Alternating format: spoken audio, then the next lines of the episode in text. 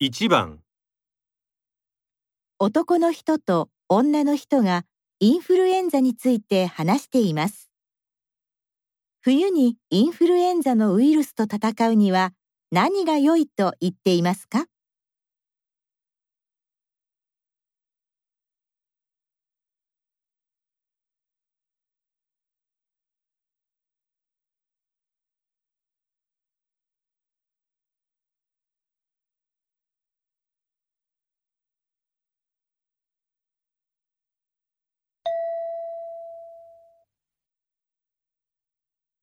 毎年冬になるとインフルエンザが流行るけど、どうして冬なのか知ってた？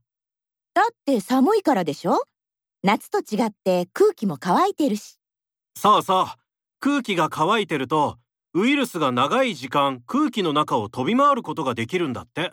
へえ、温度も関係していてさ、ウイルスが増えるのに一番いい温度は33度ぐらいなんだって。人の体温は37度ぐらいだけど、冬、冷たい空気に触れている鼻や喉はちょうどそのぐらいなんだね。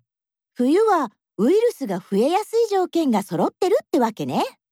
それに、太陽の光に当たる時間も少なくて、体の中のビタミン D が少なくなるんだ。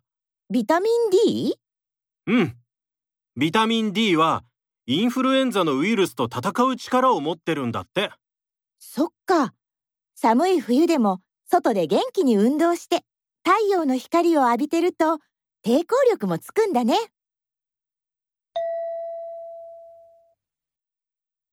冬にインフルエンザのウイルスと戦うには何が良いと言っていますか？